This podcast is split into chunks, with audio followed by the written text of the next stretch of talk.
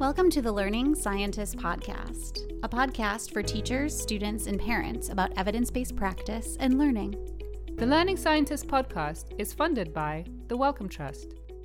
Hi, I'm Dr. Megan Sumeracki, a professor at Rhode Island College. And I'm Dr. Yana Weinstein, a professor at UMass Lowell. And together we co founded the Learning Scientists. We apply cognitive psychology to education for teachers, students, and parents. And over the last six months, we have been talking about the six strategies for effective learning. And we've identified these six strategies because they're the ones that cognitive psychologists have identified as the most effective and the most broadly applicable at producing learning.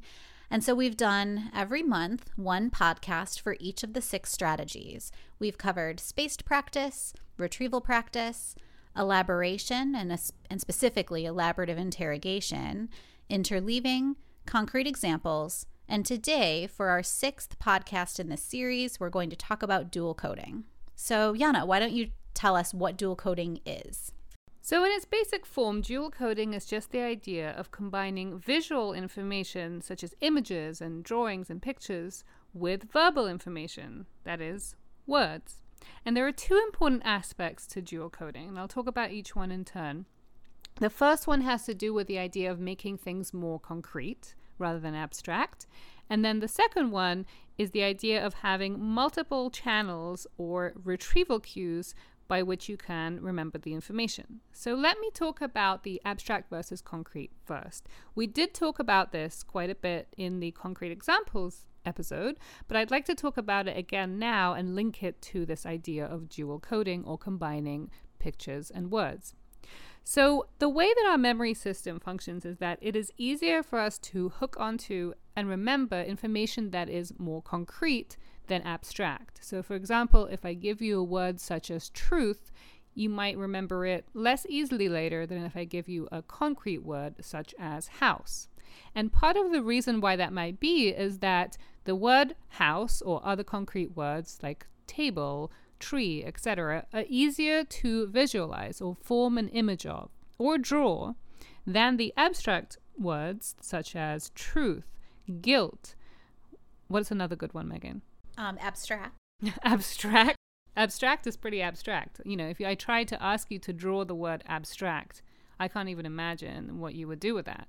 Maybe you would just draw some random dot pattern, but that wouldn't necessarily represent the concept of abstraction very well. Maybe abstract art. I could just scribble. Well, if, and if I was a good artist, I would draw. I would produce something nice. But for me, it would be a scribble. But it's difficult to illustrate that concept concretely. Whereas things that are easy to illustrate concretely, such as physical objects that you can draw, are more easy to remember. And so this is where dual coding comes in. If information is described only verbally, even if that information is rather concrete in nature, so for example, a long example, for example, a long example, yeah. um, so, you know, a long example that's describing an abstract concept, that will still feel p- potentially a little bit abstract until you actually draw a picture of it. And then it will have to, by its very nature, become more concrete because now you've drawn it out and that cannot really be abstract.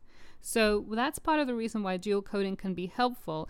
And so, a way to get students to focus on the concrete information presented could be to have them draw out the information that they're trying to learn. Another aspect of dual coding is the fact that when we're encoding information, both with words and with pictures, we then, according to the old theory by Paivio from the 60s and 70s, have two different channels or two different retrieval cues by which we can remember the information. So, the way I like to talk about it is let's say you encode some kind of concept with both words and then a picture that is relevant and goes along with that concept.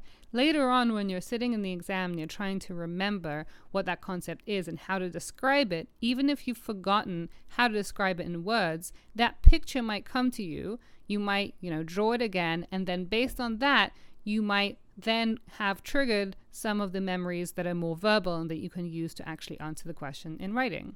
Right now, we're talking about dual coding and creating concrete representations in a verbal format. It's already getting a little bit difficult to describe things that are particularly verbal. So, we'll definitely put some of this information in the show notes so that you can see it and have links to other information. And so, an important aspect, though, of dual coding that Megan's going to talk about is how it differs from the idea of learning styles. Yeah, so when we start talking about visual and verbal and pictures, words, hearing, even doing, we start to think about learning styles. And learning styles is fundamentally different from this idea of dual coding. There's definitely some overlap, but learning styles and dual coding are not the same thing. And so I want to make sure to touch on what learning styles is and, frankly, some of the issues with the learning styles theory and differentiate that from dual coding. So, learning styles is this idea that each individual student or even, you know, each individual person has their own style of learning. So, for example, a student under this theory could be very visual or very verbal. You can also have auditory or kinesthetic learners. Um, there's a number of different ways of assessing what a student's style might be. Unfortunately, many of these assessments cost money and they, they do take up time, and so there's there's that problem with it just to start. But according to the learning styles theory, you'd have to identify a student in your classroom's style and then match instruction to that individual style for the student. So if you have a student who is particularly visual, then you would need to match your instruction and give only visual information to that student in order to maximize their learning. So this is sometimes called the matching hypothesis. This idea that if we assess learning style and we you know, sort of identify or diagnose an individual style. We then have to ma- match our instruction or match the materials to that style in order to maximize learning. The problem with this is that there is very, very little evidence that this matching hypothesis actually plays out. So it's not usually the case that a student who is visual has to have the visuals in order to learn across any number of different types of materials. In reality, most of us learn best when we combine these different formats. Now, students definitely have preferences. So, there are certainly students who prefer to have pictures, or prefer to read, or prefer to listen to somebody explain something, something to them, etc. Those preferences don't necessarily mean that the student is going to learn better when given their specific preference. And actually, different subjects really have styles more than students do. So, for example, imagine trying to learn how to ride a bike by reading a book about it. Well, of course, in that situation, you're going to need to do some kinesthetic learning, right? You're going to need to actually try to ride the bike. Certainly, you can read a little bit about it. You can watch someone do it first. You might even want someone around giving you some verbal instructions, but ultimately, you need that kinesthetic aspect. There are also other subjects that are much more difficult to um, visualize in a, a visual way. So, calculus, for example, a lot of times calculus you have to learn by having someone explain it to you or reading a book. It's going to be very difficult to produce visual learning in calculus or kinesthetic learning in calculus. Probably not impossible, but definitely difficult. And so that's an issue that can happen where if a student thinks that they're a visual learner, so to speak, they might suddenly get to calculus and then think they can't do it because they're a visual learner. Of course, that's not the reason why they can't do it. Maybe it's just because they're not used to it yet, or it hasn't been explained well, or they need to practice it more but they might have this idea that they're unable to do it simply because it's not visual. And that idea that they're unable to do it might actually become a self fulfilling prophecy, which basically is just that the student thinks they can't do it. And so then when they make an attempt, they sort of have gotten it in their heads that they can't, and that's going to negatively affect it, affect their performance. And then it turns out they quote unquote can't. Yeah, and so a lot of times in classrooms, the idea of learning styles leads to something kind of like dual coding. So it would be very difficult for a teacher with a classroom of 25 to 30 students to diagnose each individual student and then sit individually with groups of visual students, groups of verbal, groups of auditory, groups of kinesthetic, and give four different lessons. And frankly, there are probably plenty more styles than just those four that are out there. What ends up happening is the teacher tends to present the lesson with all of these different modalities mixed into the lesson. And that's really great. That's actually more like dual coding or multimodal learning. So it's not necessarily a bad thing. We want multimodal um, instruction and we want dual coding. It's just we don't want to think of it as the visual piece within our lesson is for these specific visual students, while the auditory piece or the kinesthetic piece or the verbal pieces are all for other students. Really, all of the different aspects are for all of the students to help them grasp the information. Now, as with most things, there is such a thing as too much of a good thing with dual coding. The principle of dual coding does not state that for everything that you show verbally, you must find a picture. In some cases, that could be too much. It could lead to potentially cognitive overload. The other problem with it is that sometimes we in in our efforts to find pictures we might find pictures that are only tangentially relevant and sort of illustrate as we're talking, but don't necessarily specifically illustrate the concepts that we're covering. I know I'm guilty of that. Sometimes I just want my slides to look very visually appealing, and I find a picture that's not necessarily exactly illustrating what I'm talking about. And the issue with that is something that's been called seductive details. And so, what the idea is there, and this is particularly important in things like textbooks, written material, where a picture appears on the side, and it's really just there to, you know, make things a bit more fun or brighten things up. And what it ends up doing is distracting the students. So we need to make sure that when we are picking out pictures to go along with written text or even in our slides, we want those pictures to be relevant and to be helpful to helping the students understand what they're trying to learn as opposed to merely entertaining them. And of course, you know, sometimes we're adding pictures purely just to get an individual to even open the thing that we want them to read or even look at it. And of course, attention is step one, right?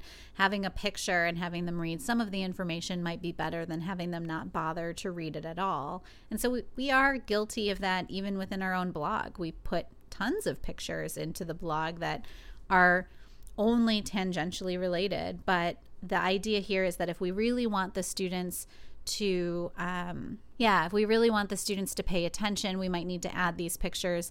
But it's not necessarily great to keep adding a whole bunch of irrelevant pictures. It's best to make them relevant.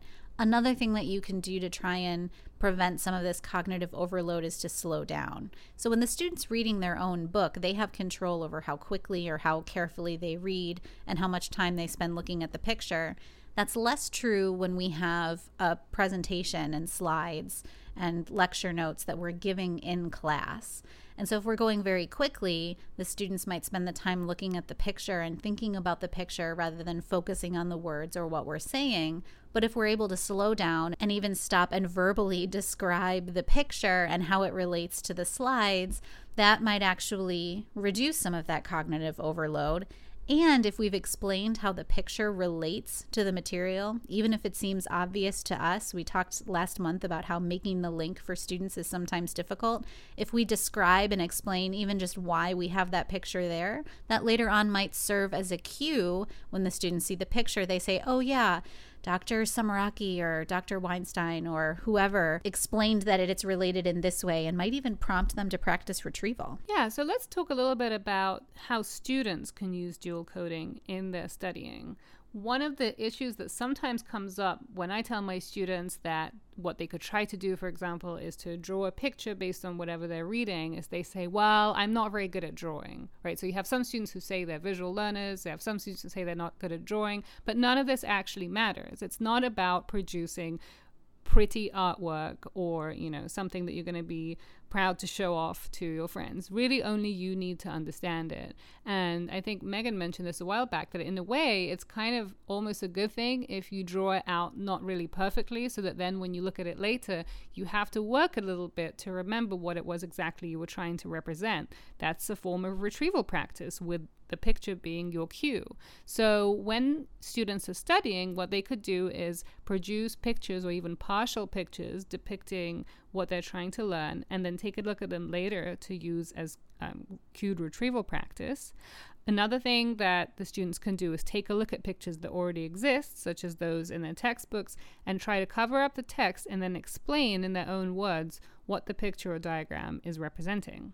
Yeah, so then you could actually work your way up to where you are writing out what you know from memory or drawing what you know from memory or even doing both at the same time so that you're actually completely practicing retrieval. So when you're covering up the words or covering up the pictures, You're using cues that are there to try and reconstruct it in a different format. If you work your way up to where you're bringing it all to mind from memory, that's even better. And former student of mine, Rachel Adragna, has this great blog post on blog about how to use pictures while studying. And one of the ideas she has is for how you can practice retrieval with images. And so, what she suggests is that you can grab a stack of flashcards, write a term or concept on one side, and then go through the stack and draw a picture of each concept by just looking at the name of that concept, not looking back in your book or anything like that. And then you have complete flashcards with a picture on one side and you know a term on the other side, and you can use both sides to test yourself. So that's pretty cool. We'll link to that in the show notes. Yeah, and so given that this is our sixth month and we have the six main episodes for each of the six strategies, we've been talking about them somewhat in isolation, but we keep referring back, especially to retrieval practice. And in this episode, we talked about concrete examples. And really, all six strategies can be used together. It's not the case that you have to decide, okay, today I'm going to use dual coding and I'm only going to use dual coding and absolutely nothing else. Or today I'm going to use retrieval practice and nothing else. Really, these strategies work really well when you combine them. In future episodes, we'll talk about ways of combining these six strategies so that they can be used effectively together for both teachers and students. If you haven't done so already, please go on iTunes and rate, review, and subscribe to our podcast. It really helps others find the podcast so that they can learn about the signs of learning too. Thanks, and we'll see you next time. Thanks for listening. The Learning Scientist podcast is funded by the Wellcome Trust.